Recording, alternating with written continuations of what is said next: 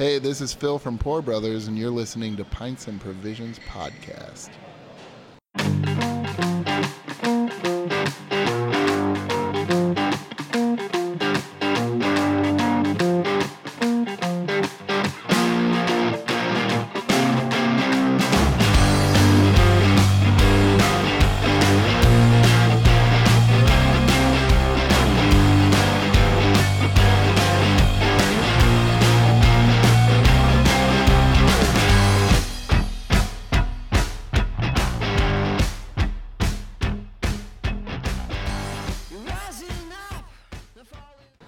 Here we are back at Pour Brothers, the Pints and Provisions podcast. This is Evan. Uh, I have Ryan standing across from me, sitting across from me. Hey Evan, how's it going? Good. It, we're just doing a, uh, a duo job today. Um, Mark and Dan are unavailable. We always uh, miss the fact that we don't get to have them here, but you know, I think we've got some fun things to talk about today. So as we as we usually start off with, we're going to do best beers of the week or beers of the week. So I guess I'm going to go first. This will be this will be um, part of what we did at the Mark and Brian Meat Fest this last weekend. We did share uh, a number of good beers, but we probably you'll probably hear about that beer before you hear this podcast. But I had the raspberry beer de Pays by Side Project. Um, I think their beer de Pays is like they're just kind of running pretty standard saison uh, farmhouse ale, and then they have fruited some of those. Uh, I've had the non-fruited one, which is Fantastic. super crushable, quaffable kind of saison to have on a great hot day. But uh, I think the raspberry probably has been one of the better ones, at least of the fruited ones that they've had. Uh, had great uh, color to it, great raspberry flavor, and that tart saison farmhouse ale that you would expect from Side Project. But it wasn't so tart that like you know, my wife or somebody else wouldn't have been turned off by having that beer.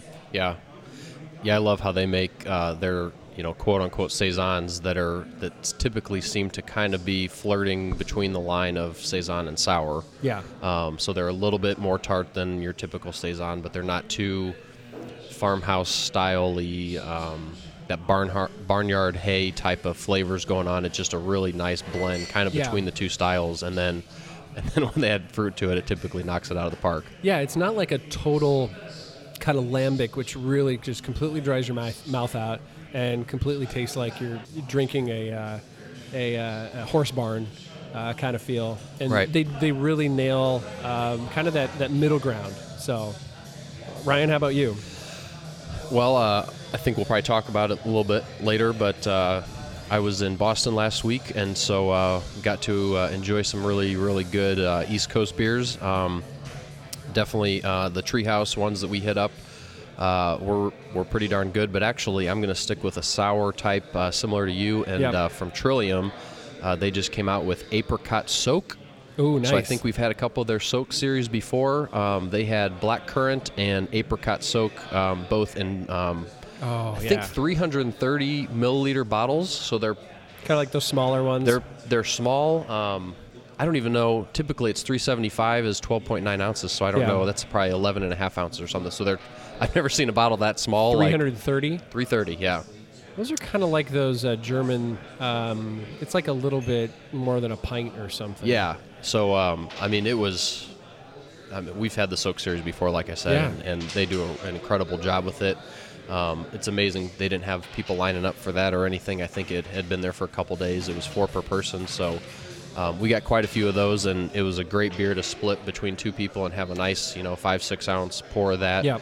The fruit was off off the charts, popping. Um, just great stone fruit flavors. Um, not super tart, uh, pretty mild on that end. Um, so, out of all the amazing IPAs we also had from both breweries, Trillium and Treehouse, um, I still think that was my favorite. And and actually, there was a lot of people that we were with um, that weren't typically sour drinkers, um, and were blown away by both of the soaks. I mean, everyone Yeah. was just like. This is, you know, your typical. This is beer type questions, and what do they Yeah. do? How do they make this? And what's going on with this? But everyone was pretty excited about it. So. I think people generally overlook Trillium as a sour uh, beer maker.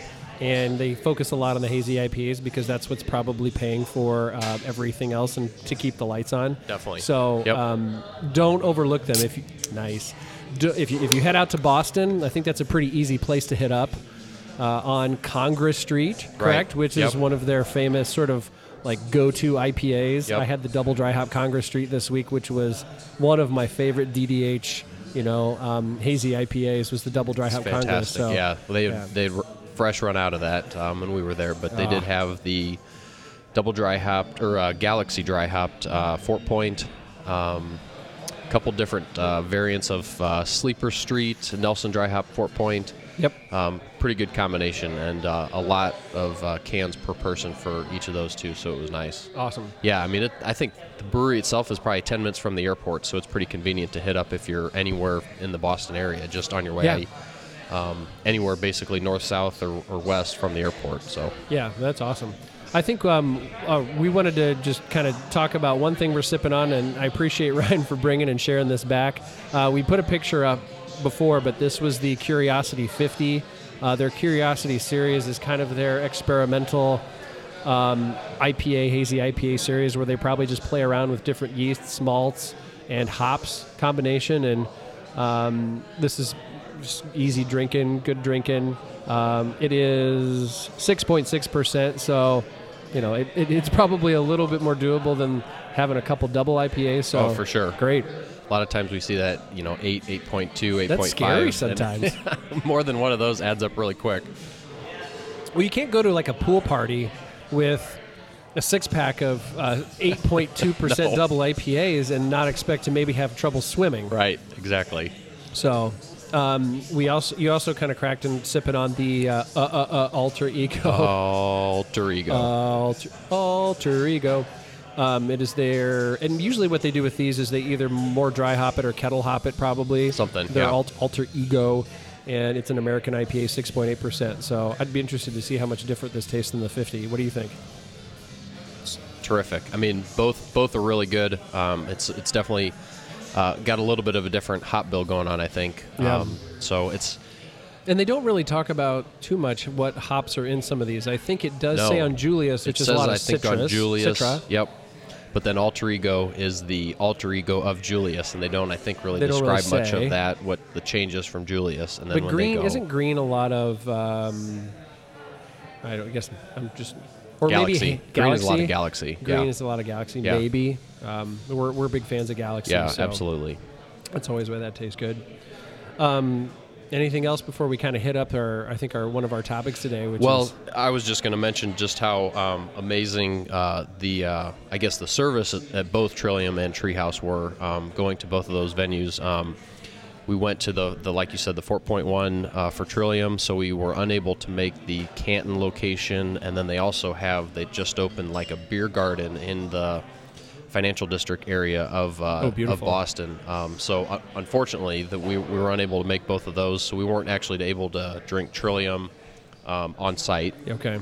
So it was a, a nice little spot um, to pick up cans and bottles and then leave. Um, we had a nice double dry hopped Fort Point on draft at row 34 next door to That's supposed the to be a pretty Fort good place Point. for food, right? Great place for food. We had uh, lo- lobster tacos and some Oh, oysters, yeah. um, and of course the clam Lobster, chowder. lobster tacos. yeah, lobster tacos and clam chowder. Um, and then Trillium's just got a beautiful place right up on top of basically top of a hill, yep. intermixed with a forest. I think they've got some walking trails out there um, that people, That's you know, kind of spend a little bit more time there on the weekends. Um, they had a pretty busy day uh, because they had Alter Ego or Alter Ego on, uh, Julius, uh, Curiosity 50. Uh, they had a new single shot series that came out, and that's what she said. So they had a pretty good lineup that day, uh, last Thursday. So, um, so that said, we weren't able to have any drafts there either. Um, but the the service, it was, you know, they had eight or nine people serving cans. So I mean, it was probably a line of 100 to 150 people when we got there pretty soon after they opened, and we were maybe in line for 30 minutes. I mean, it was really really quick, and it is amazing how they're probably just printing money there because they got people lining up uh, nonstop and just cars moving in and out. I mean, it's a it's a pretty good process, but busy all day long. Yeah, and it behooves them to have that as efficient as possible. Because, Absolutely. You know, a brewery that sells direct to consumer is just, just printing cash in hand. I mean, that is such a great plan for them. Never to distribute, always have people make it a destination to go, and of course they're gonna they're gonna put a lot of time and effort into making sure that that process is quick. Right.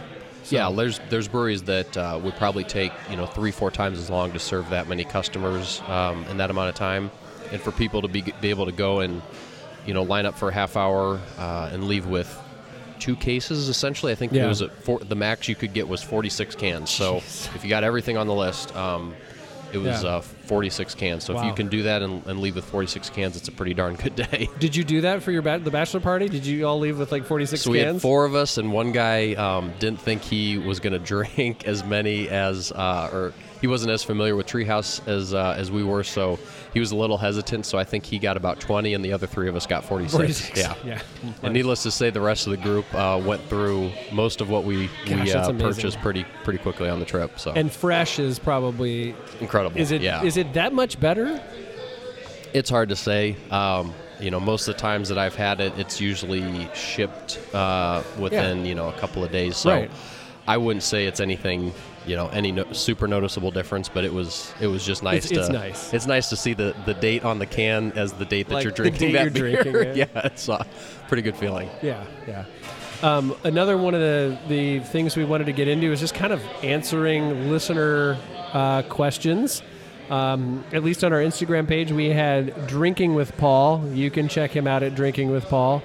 He uh, his specific question was a little bit about meaderies. He said, with meaderies like Meridian Hive, moving mead from world of bottles to cans, does this also shift mead from the honey wine category to the craft beer category? I kind of think that already has. I mean, you'll I see a lot so, of craft, craft beer drinkers head for sort of craft mead, um, and how much the greater drinking culture perception is based on appearance as opposed to methodology. I assume he's talking about um, packaging. Um, well, I think to his first question, I think we, we kind of, the simple answer is probably yeah. I think that the mead category is definitely um, something that's, that's interesting and sought after by craft beer drinkers. I mean, we have Absolutely. had we have had good meads by Schramm's um, and uh, a superstition, out of Scottsdale or out, Phoenix or yeah, something out like of that. Arizona, and you know whether or not you like really sweet uh, liquors. I mean, that basically it's like a wine that's just super sweet. Right. But the fun things that they do is they use tons of different fruits, tons of different flavors, like that PB and J, uh, peanut butter and jelly Yeah. crime, or something. The superstition. Well, that was the superstition, the right? superstition. Oh, yeah, I mean, it tastes like a peanut butter and jelly It did, sandwich. Yeah, it was a blueberry mead with uh, basically with peanuts, Peanuts. mashed into it. So yeah, and, perfect combination. And I think what you see with craft beer drinkers is they kind of are now going for, you know, pushing the limits of styles and pushing the limits of flavors that naturally with meaderies do these things. They're going to gravitate towards that too. yeah, the whole adjunct theory behind a lot of uh, what we're seeing with stouts and Yeah, and uh, different styles of beer is definitely going into. Uh, I mean, it's it's even kind of filtered into like bourbons and stuff I've Yeah, seen, I but um, so. you know, definitely meads. Um, I don't know about wine yet, but it's it's really kind of crossing the spectrum all over. Uh, and the you know the meads that that I've I've had have definitely been knocked out of the park from the flavor combinations and how well balanced they are and things like that. yeah, And, and when we talk about like how it's in basically a part of the craft beer industry, I mean, I just think of like Dark Lord Day. Um, right. There was, you know, Plenty of meads going plenty of around. meads going around, being passed around. I mean, that's almost like a perfect day for that because you open one of those bottles and you only really can. I mean, it's it's hard to, Uh, to yeah. drink more an than ounce is you know an more than enough, and and that's not just considering sharing with people. That's like if I was at home, I might have an ounce of it at all. Right. And so uh, to be able to crack that, have an ounce, and pass it to you know ten other people is at an event like that is is much easier than you know having to open it with your spouse or friends Yeah. you know at home and have to figure out a way to, to get through because most of those are uh, 750 milliliters so you got to figure out a way to get through 26 ounces basically um, I think in about two days because Yeah. what we've been told is um, it's usually good for a, a second day after you open one of those things. Um, but after that, then it's like you know it's it's wasted. It's not like Yeah. a bourbon where it lasts a long time. And I think mead is one of those categories that pretty it doesn't really have. I mean, it has its following, but like if you consider the connoisseur wine drinker, connoisseur wine collector, uh, the craft beer collector and connoisseur, and really the craft bourbon and consumer and collector kind of have their own little worlds. And it's a little bit of a Venn diagram where they all overlap. Like, you really like wine and bourbon. I really like bourbon, especially.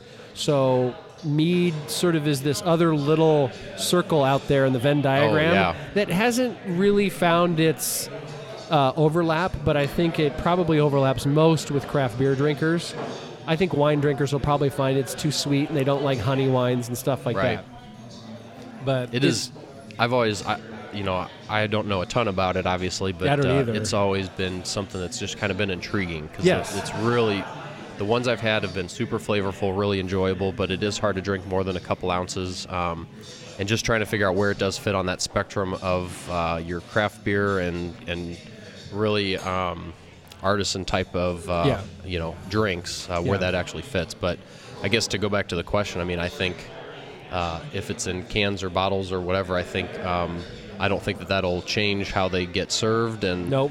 and how people will buy them or anything. Uh, a can will probably help reduce the uh, the actual amount of volume Yeah. that you uh, that you see in, in a in a bottle that gets sold for sale.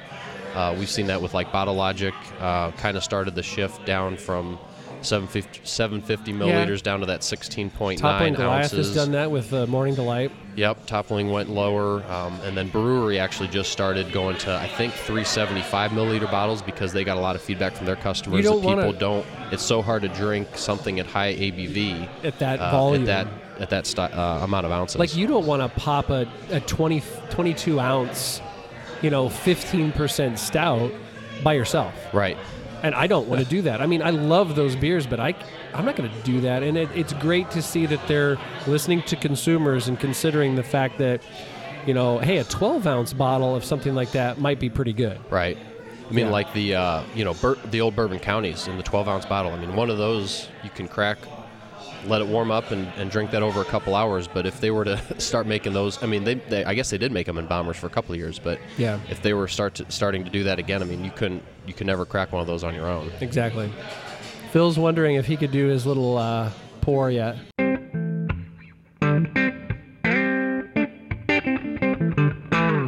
If you are looking for more beer podcasts just like the one you're listening to right now, then head on over to hoppedupnetwork.com.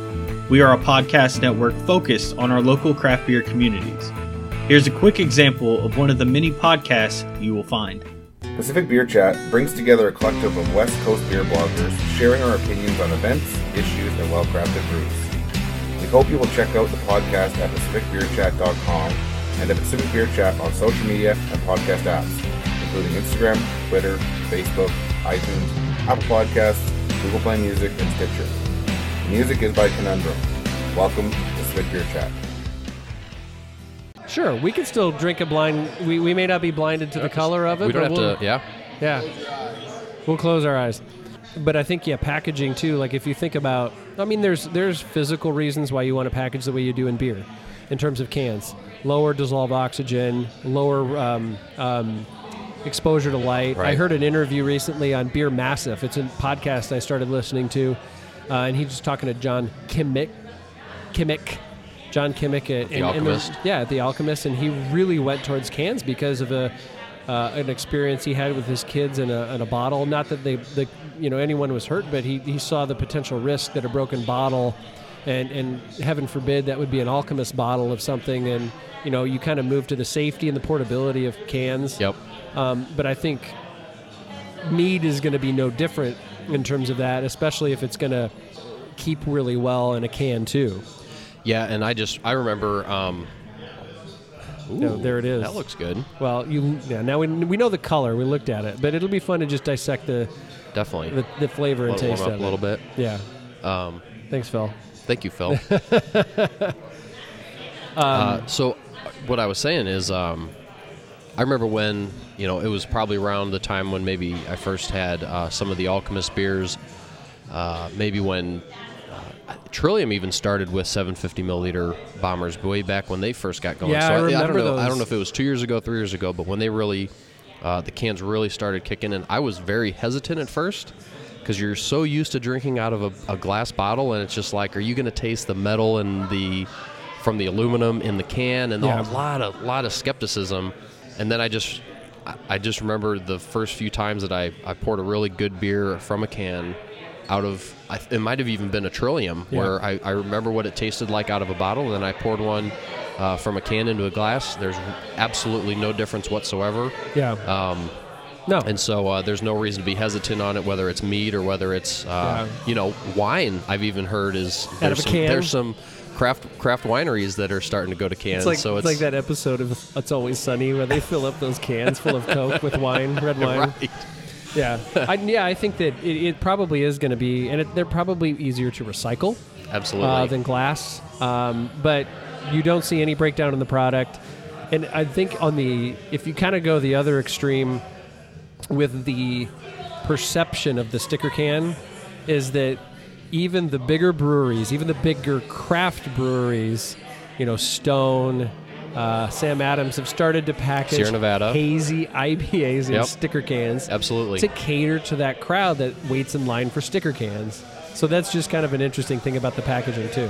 And you said um, really quick when we started this, you said uh, it's less of a chance of oxidation. Is that Right, The, there's the less- seal on that top of the aluminum can Right. is better than a They can get a better, a, top? lower amount of dissolved oxygen, which of course will kind of age and ruin a beer a little bit quicker.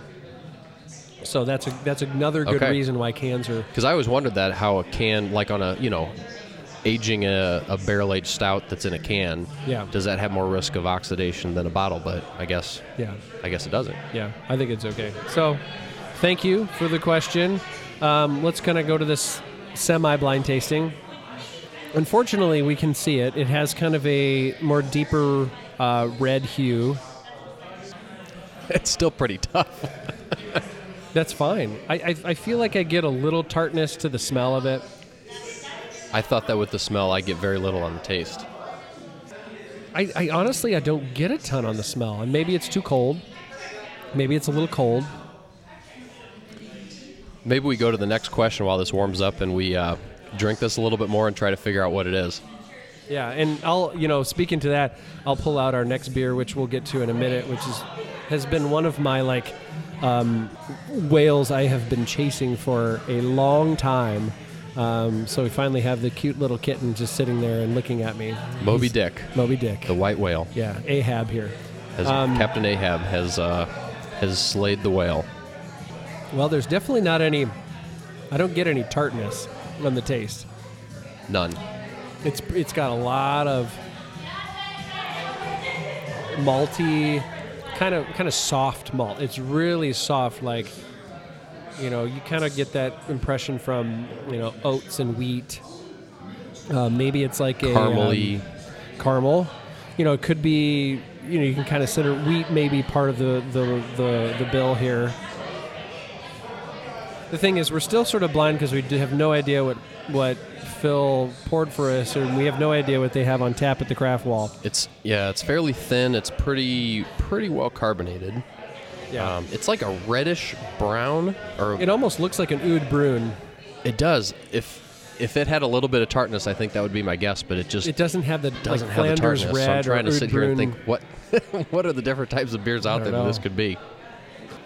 Pour Brothers is um, kind of picking up here. It's a Friday afternoon, late afternoon. Probably hear Um, some noise in the background. Yeah, but This is always a great spot to to come on the weekends for sure.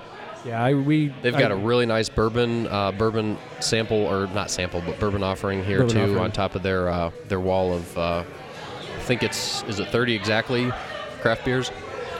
oh on the wall it's 16, Oh, I thought I count 16. Okay, I don't know. and I'm looking and I can't see the names, but I'm counting 16. Is it they're they're going to be opening up their Champaign location at some point? They're going to have, you know, I'm pour following by, them on Twitter. I'm keeping a close eye on yeah, that. Yeah, pour by the ounce wine. Um, it'll be a really neat location. Hopefully, you know, we're gonna. Mark and I are headed over there for the uh, Avett Brothers concert in uh, September. Hopefully, we'll stop by there too. Is that at uh, the State Farm Center? Good question. I don't know. I wasn't in charge of tickets. I just Okay. said someone said the Avett Brothers are playing, and I said I'm going. That sounds awesome. Yeah. Yeah. It's is a really smooth beer. I really like the mouthfeel. Um, I, I don't get tartness. I don't get sour. I get kind of a, I mean, a little bit of a funk, but not a ton. I find it's a, I don't get a lot of fruit flavor. I feel like this is primarily all from malt. Phil's coming over to wonder what we're talking about. I know. So, what I what I what I really want to call this in terms of appearance is like an Oud Bruin or a Flanders, but it it just doesn't have the tartness or um, the funk to it that I think an, a, an Oud Bruin or a Flanders would have. But it's got a lot of malt. I don't get a lot of fruit. It's got a good mouth feel. I think this would be. Okay. I feel like it could be like an imperial, like a like a rye, maybe like a Well, I was gonna say, is it um, like a rye wine, or because you're getting a lot of that wheat, and I'm kind of Yeah. getting a little bit of that the more you talk about it, or some kind of like a light end of that barley wine type of style. Because I, I just I can't call it a brown ale, and I can't call it nude brune. No. It's just it's definitely not a uh, well. I, gu- I guess I can't say definitely since I'm No. always so far off on this, but it's it's it's not a nude burn. no, There's just there's zero tart. No, and and it's not. I don't think it's. I don't get fruit, so I wouldn't suspect that it's fruited in any way. I don't. I don't suspect that there's probably adjuncts. I don't suspect that there's probably barrel. Um, I wonder if it's a lager rather than an ale, because it has a lot of um, kind of oily quality. Um, you know, it kind of it kind of feels a little greasy, but again, that could be from the wheat. It could be that full mouthfeel that I get. The other thing is they have such a like crazy variety. I mean, they almost have every type of style on draft here almost at all times. I know. So it's so hard to even think about what the possibilities are. Yeah. So, you ready? I guess, yeah. What do we got? Uh, it's called Out of the Lunchbox Out of the lunchbox from the Bruery. from the Bruery. B R from B R U E R Y. Oh, in out California. of the lunchbox. Okay. So it is a um, peanut butter and jelly beer. All right. Red ale, It's a red ale. lactose, Okay, that's probably the by your mouthfeel. oily mouthfeel. Yeah. Um, peanut butter or peanut flour, boysenberries, Peanut flour and boysenberries. I could probably get Maybe a little hint Berry. of that. the berry. a slight earthiness. Oh, definitely get some think it's the earthiness, yeah. Flour. Um, and then a little tartness on it, which would be the boysenberries. I bet that peanut salt flour is added to it to the peanut give flour it- is probably what really dries your mouth mouth out at the end of that. Yeah. I don't get a heavy amount of um, berry. No, it's not. And I think it's- mean, I would say this beer, in, in, as a whole, is not super in your face. Sure. You know, a lot of peanut butter beers, you get they use that uh, that dry, you know, peanut Yeah. butter powder, and it comes through super peanut buttery. Yep. It's very light on it and berry too. All right. Yeah. That's awesome. It's interesting. Well Do you- done. Phil, do you like this? It's not bad. It, it's, it doesn't knock my socks off. It was kind of one of those interesting beers. You're like, okay, let's get that and see how it is. All right. So thanks, Phil. That was fun. Um, again, I don't I don't get all those all, all those flavors, so um, that's okay. Yeah. You know, but it just shows that you can either really blend that well and get that get that nailed, or or you don't. And it was uh, 7.3%, which I I, would have guessed it was lower. I would have guessed, guessed it was in like the five. Yeah, high fives, maybe six, but not Yeah. much higher than that. Yeah. Um, we just popped the uh, the my my white whale or my whale that I've been getting after. Oh, baby. All right, so we'll just describe it before we drink it. I also like that you use the uh, Dags bottle opener. The Dags bottle opener. You Always see a the, quality item to use. the uh, I saw some uh, some of the some of the patrons here that were playing the Dags game over there here earlier. So this is a Farmstead Ale aged in oak barrels. It, it, they mindfully blended barrels of Anne, Art, and Flora that had been aged for 12 to 22 months. Um, that's that's it's an effervescent, refined reflection of both our melancholy for her departure, but mostly our joy in traveling with her for a while. So, are they blending the beer that has already been barrel aged, blending that and then barrel aging it again? Or blending Uh, that and just letting it carbonate again and bottling?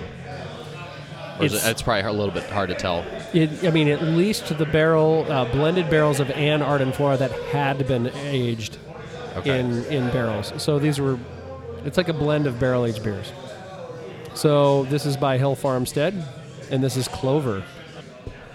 It's quite nice. I, I think, uh, yeah, Phil Phil had a little pour. He goes, "Yeah, that's legit. Yeah. That's legit." and I've had all three of these separately. Um, I think it'd be hard to rank Anna versus Flora. Um, I think those would probably be my favorite two of uh, of those three. I love Flora. Flora seems Yeah. like they make a lot more of that, uh, which so it's a little bit easier to get. But I've really enjoyed that one. Uh, the couple times I've had it, uh, I had Anna once on my wedding day. That's right. I think I, you Mm-hmm. That's probably right. remember that. And then uh, Did you I dome that? No, it was split. Uh, I think as the groom, I was able to probably get a pretty hefty pour from everybody, but we split it between about six or seven guys. Oh. So uh, there's a few non-groomsmen that knew we were cracking it. There were craft beer guys that uh, were welcome welcome to the the room with the groomsmen to uh, Yeah. to enjoy that with us. So uh, Gosh, this is beautiful. Hayden and Brett, I hope you guys are listening and uh, and and enjoyed that as much as I did because it was a, a great time. This Oh, is this is nice. This is beautiful. Wow. It has so much like floral quality. Um, it's not very tart. It's not very bitter. It's not very sour. And they call these saisons barrel aged saisons, basic, basically. Yeah. I don't know if I, I think Flora's aged in wine barrels. I don't know if they actually call out, and I think they're they they probably all are wine barrels, but the I mean the the Hill Farmstead barreling process is incredible. It really mellows Wow. out a lot of the flavors that may come It's so soft on typically overpowering, and then balances out so well. It kind of hits you with a touch of tartness on the front end, and then it fades on the back end. Just like kind of fades into this smooth, almost candied sweetness. I mean, it's kind of sweet, but it's not sugary sweet. Yeah, it's not sugary sweet. I was gonna say it's not too sweet. Yeah, yeah, yeah, yeah. That's pretty good. I mean it's uh, Yeah, that's it's good. not super complex. I would say I think it's at least. Yeah. I mean it's it's fairly cold now, but uh, you can definitely get that it's you know you you can definitely get the the wine barrel coming through. yeah, Uh, yeah, And definitely some of that lemon, little bit of the grassiness from the saison. yeah. It's mild. I mean, it's really nicely balanced. Uh, this is. Uh, I think that's what makes it so good. Is it's so well balanced in terms of a you know a blending process, and it's it, it really hits you in that happy place. And did you say the bottle date on this? Did you already read that? They've only made this once. Right. It was in 2015 though. Holy or it was bottled cow. in 2015. I don't know. I don't think they released it in 2015. No, I feel like it was probably 16. I don't think it was 17. It's been out for a little while, but um, Yeah. maybe it was bot, you know, bottled, bottled, bottle conditioned before releasing. probably Uh, but March of 2015. So I mean, this liquid's been in the bottle for three years. Over three years. Yeah. over three years. That is beautiful. There you go. And Clover is the name of the cat. Clo- uh, yeah, sorry. Clover is the name of uh, uh, uh, name Is of it the Shaun's cat? It was a gray cat, simple yet few moments, with her quickly revealed her independent, playful, occasionally subdued, and uh, reflective personality. I think that kind of really does mimic the beer. It's very, very simple, but yet once you know you kind of get through that simpleness, and it's it's got its own character. I almost wanted to just not even talk. Like it's like making me speechless. I just want to like That's take it in and enjoy it. And That's okay. We um, we'll we'll. is it everything what it was? Uh, I thought mean, of? for for for what I wanted it. You know, like you have a lot of expectations with a beer like this, um, but I think it it nails everything that it's probably going for, absolutely. and there's zero, you know, disappointment or zero. Hey, it didn't meet any expectations. This is Yeah. super smooth, well balanced, easy easy drinking, and something that you know you have to appreciate. Yeah. I mean, yeah. It's just. Uh, it's got. I mean, it's got a really nice finish. Yeah, the flavors a- linger really well. Uh, I still get a lot of that, like a lemony, Mm-hmm. but not like a fruited lemon, but just like a little bit of a lemony base. like lemon peel. I mean, lemon peel, yeah, lemon peel. Um, just more- nice, nice little bit of fruit. I'm getting a little more tart as it warms up. Yeah, it's It- you know, as you sit here and it opens up and it, it, it smells a little bit more tart. Yeah. So do you have to change your favorite beer of the week No, no, this will just be for the next for the one. next one? We'll yeah. all we'll all say the same thing. Yeah, essentially. So oh, except for Dan and Mark since they're not here. I forgot that again. oh, you're, oh, they're gonna, they're really gonna be upset that we opened up another really big beer. Well, Dan's used to it, but Mark isn't. Well, you know, he had the opportunity to go to his wheelhouse with the uh, the meat episode, which, you know, I still sort of felt like I was in a little bit of a, a meat coma for the week, and so there's a lot of yeah, that uh, a lot of vegetables, um, a lot of grains. I was salivating from the pictures. Yeah, it, it was it was just as good as it looked. Um, but I was glad Brian could could join us because, um, you know, as our southern foodie expert, yeah, he really enjoyed it. And the pimento cheese dip that he made and he's Oh. known for is was was we- very well Spot received. on. Yeah. And So- uh, someone on Instagram I saw asked, uh, "When is the meat snob Brian, or when is the meat snob guest going to join back again?" Some some some question like that.